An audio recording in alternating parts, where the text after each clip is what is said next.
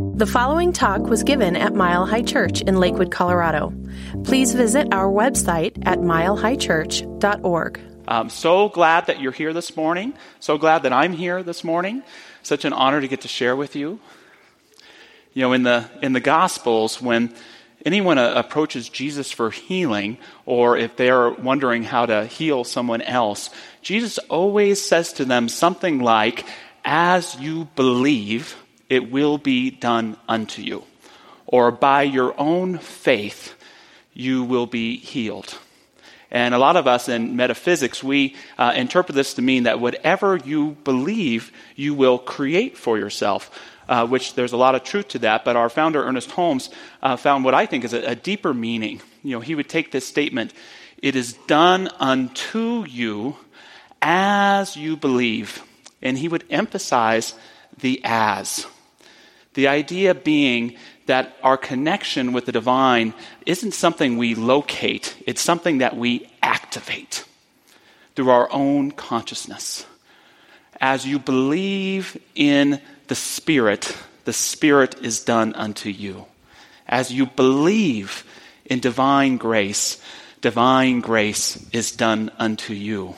As you believe in God, that Spirit is done unto you. You don't have to find it out there in the cosmos, you activate it through the cultivation of your own faith, your own belief. There is a power for good in the universe, greater than you are, and you can use it. So it's not do you believe, it's, it's as you believe. And you know, it's probably a secular way to find out if someone is religious or not to ask them, you know, do you believe in God? But what someone's answer is, to me, doesn't always show what their spirituality is. You can say to someone, do you believe in God? And he might say, yes. But then he goes about, you know, cursing how hot it is and watching the news and thinking, oh, the world's going to hell in a handbasket. Uh, and struggling somewhere in his life, wishing, just hoping, if there was only someone or something I could turn to for support and guidance. You could ask someone else, Do you believe in God? And they could say no, but they may only say no in the way that they're rejecting this idea of a, of a Zeus like thunder god in the sky.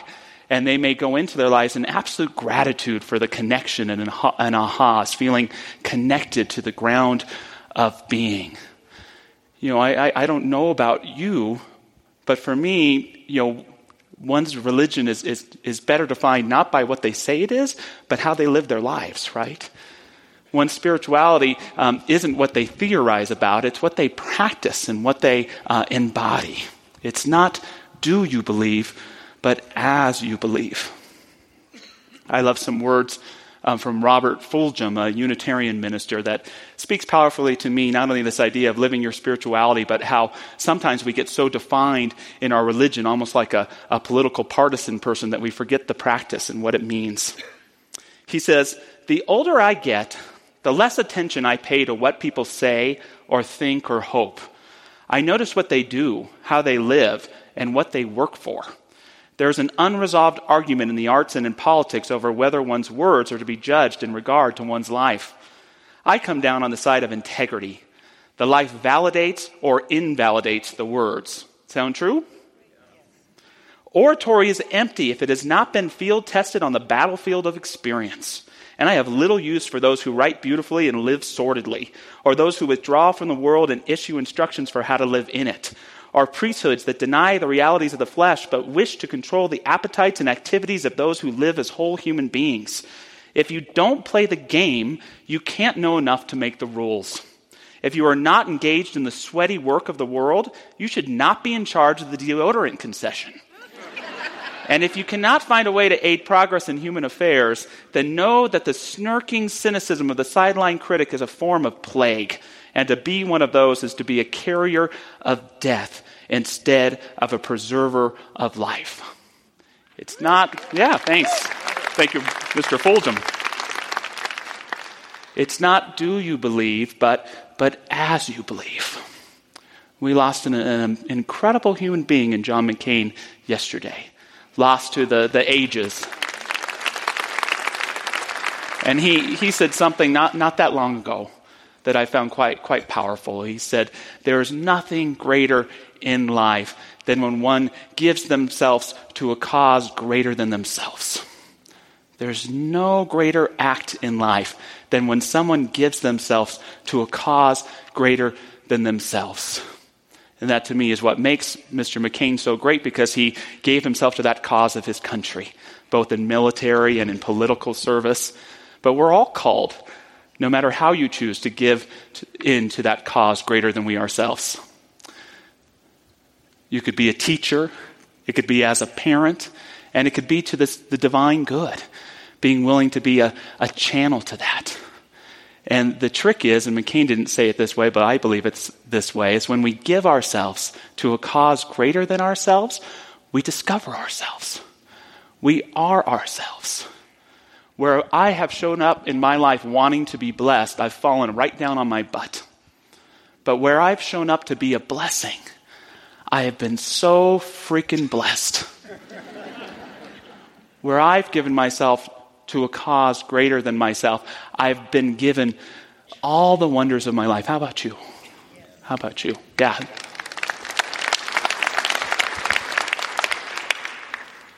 Mother Teresa tells a story of receiving a phone call one night and hearing about a, a family in a local village that was starving.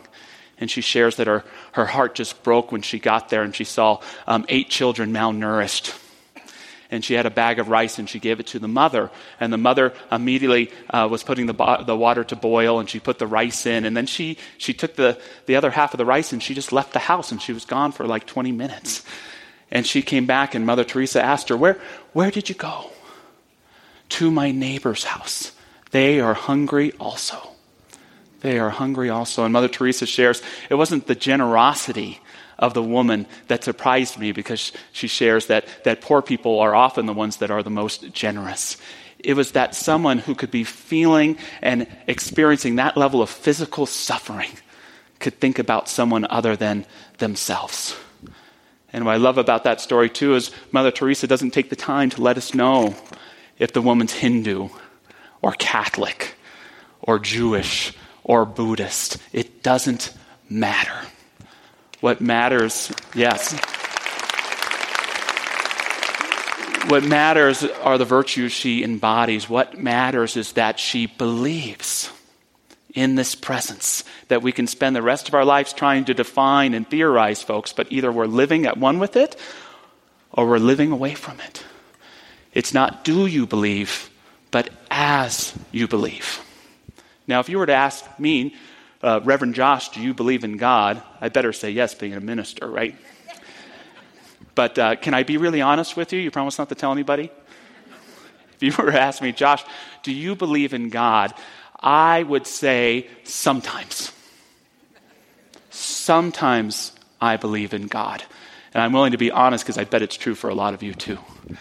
The answer is sometimes when Reverend Barry's singing, Surely the presence, see why I'm not trying out for choir. when Reverend Barry's singing, Surely the presence, and I'm in this awesome sanctuary, hell yes, I believe in God.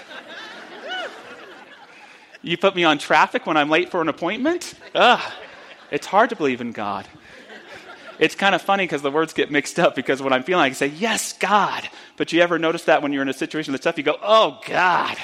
And that that statement is more of a, of, a, of a statement of your disbelief than it is your, your belief. You know, when I'm in my meditation chair, that 15 minutes in the morning, yes, I believe in God. When I'm in that dentist chair or that chair I'm not looking forward to being in, that's where I'm struggling. And so that's where my spiritual work is. And that's where I would argue your spiritual work is too. I love and will continue to nurture all those places where I experience God. But where I am called is to begin believing in those areas where I believe in something greater than God. that there's no such thing, that fear, that worry, that need to be right. Where in your life have you not let God in? Where in your consciousness have you shut God out? Where in your relationships are you unwilling to surrender to a higher power that can bring you love, harmony, strength. I don't know about you, but I no longer want a relationship with God in theory. I want a relationship with God in practice. I don't want to talk about God and the possibility of God like I do with uh, questioning if there's life on other planets.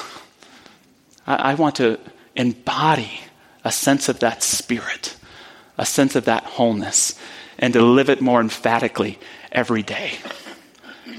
How great is your God? How deep is your God? How big is your God? Do you believe in a God that can perform miracles in your life? Do you believe in a God that can heal? If not at the physical, at the soul level. Do you believe in a God that says hello in the connections that you make? That in the hidden heart of who you are is always rejoicing. How great is your God? And remember, it's not a question of locating God, it's a question of activating a belief in the sacred, in divinity, in the beauty of life. We turn it on and off. On and off. Let's leave that, that switch on, especially in those tough places, especially in those challenging places, especially in those areas of, of not just where we love ourselves, but where we're hard on ourselves. Let's learn to embrace and experience the divine, not just when we're expressing in our wholeness, but even in the depths of our feeling broken. Embrace that divine spirit, that divine essence. Speaking of this idea of, of not locating the divine, but activating it in our life, uh, I want to talk about a pragmatic way to, to claim the divine in your own experience. And so I'm calling it today uh, the what, where, when, and why of God. And when you can know your what, your where, your when, and your why, you can embrace a greater experience of the divine in your everyday life. And for me, the what of God is truth. The what of God is truth. I struggle when I try to um, picture God because sometimes I can experience God as a fatherly presence, and I, I love that. I don't dismiss that, but I know it's more than that. Sometimes I experience God as that groovy energy that binds us all together and feels really good. But I know God is more than that. Gandhi said, You can find God in even the smallest drop of the ocean, and yet not even the seven seas can encompass God. For me, I want my God to always be the highest truth. Because I know for me, God can be anything, anywhere, anytime. There was once a, a woman who was at a spiritual retreat and she was struggling and she raised her hand and the spiritual teacher was there and she said, I, I like so much of this stuff, but I just, I'm an atheist. I don't think I can believe in God. And the, the teacher turned to her and said, What is that thing that you love most and are most devoted to in your life? And she answered, My infant son. And the man shared with her, then your son is your God. By that, he didn't mean start worshiping and build idols to your son. She meant, he meant, might as well have been a she, um, where you practice your devotion, where you practice your love, where you create the sacred, that's where God is. That's where you will always find that spirit. And so for me, the substance of God, the what of God, is always the highest truth. And it's so easy to get caught up in mistruths, right? To get in a, in, in, involved in a truth that isn't God's truth, but someone's manipulated truth over you. Sometimes the, the um, incorrect laws of state or, or country. Uh, sometimes the uh, incorrect self esteem, the rules we put upon ourselves. You know, speaking of Gandhi, he was a great example of someone who saw God fundamentally as truth. He said, Truth is God and God is truth in that order. And when he was living in, in South Africa and he saw uh, British colonialism going on and it was, it was discriminating against those Indian people, his, his heart woke up. This is not the truth. This is not how people should be treated. So he began to protest, and I think we, we find all that in our lives. You know, we may not be ending British colonialism and freeing the Indian people, but it may be uh, uh, saying no to a manipulative relationship. It may be saying no to mistreating yourself. It may be standing up and protesting for a cause that you believe in. That's what Gandhi did. He knew that highest truth, and so he began to protest, and he'd get arrested, and the officials would say, Well, let's see what he uh, pleads with the judge. Let's see if he asks for a light sentence. This will be funny. And then he would ask uh, Gandhi how he pleaded, and he'd say, I plead guilty. And, Judge, I ask that you have no mercy on me whatsoever. I demand that I be punished to the highest extent of the law. And what was Gandhi doing when he did that? He was pointing out what he knew those men knew already in their hearts that there was a higher truth that wasn't being honored for him or his people. They never let Gandhi speak in court again, by the way. uh, upon release, press and guards would gather around and let's see what Gandhi, uh, how he feels about being free. Gandhi, how, do you, how does it feel to be free? I, I don't know what you're talking about. It's now that I'm in prison, he'd say. Sometimes we have to fight for that highest truth within ourselves and our lives. But for me, I can always locate the divine by activating it and asking, what is the highest truth of this situation? What is the highest truth of myself? What is the highest truth of this person that I love? And by embodying that highest truth, we found the, the what of God. Where is God? The what of God is truth. The where of God is anybody? Where's God? Everywhere. Everywhere. I like that. Within, there's a lot of good answers. And for the sake of my talk today, I'm saying here. God is here. And when is God? You're all right. I love it all. now, the where of God is here, and the when of God is now. That's something that I love so much about our religious science philosophy. That we honor and love uh, the way that people have understood God in the past through scriptures and books, and we love studying all of that. But our God is, is, is a living God. Our God is a spirit that is alive and active. We'll, we'll even um, entertain some prophesizing here or there but our, uh, in, the, in the future, but our God is, is here and now. All of the wisdom we seek, all of the love we seek, all the creativity we seek through all the ages is in that eternal now expressing and available to each one of us if we can be present to it.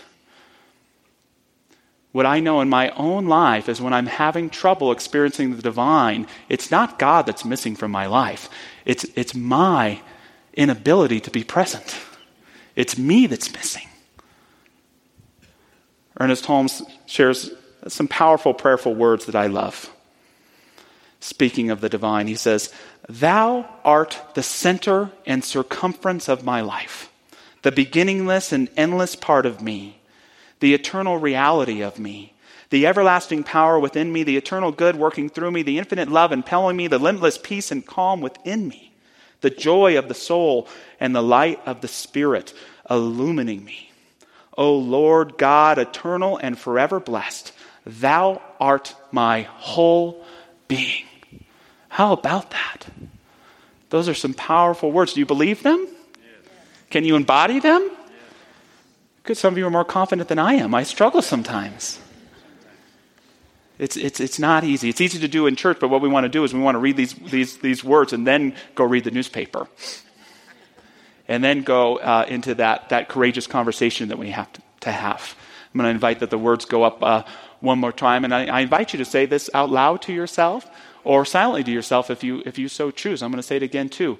Thou art the center and circumference of my life, the beginningless and endless part of me, the eternal reality of me, the everlasting power within me, the eternal good working through me the infinite love impelling me, the limitless peace and calm within me, the joy of the soul and light of the Spirit illumining me.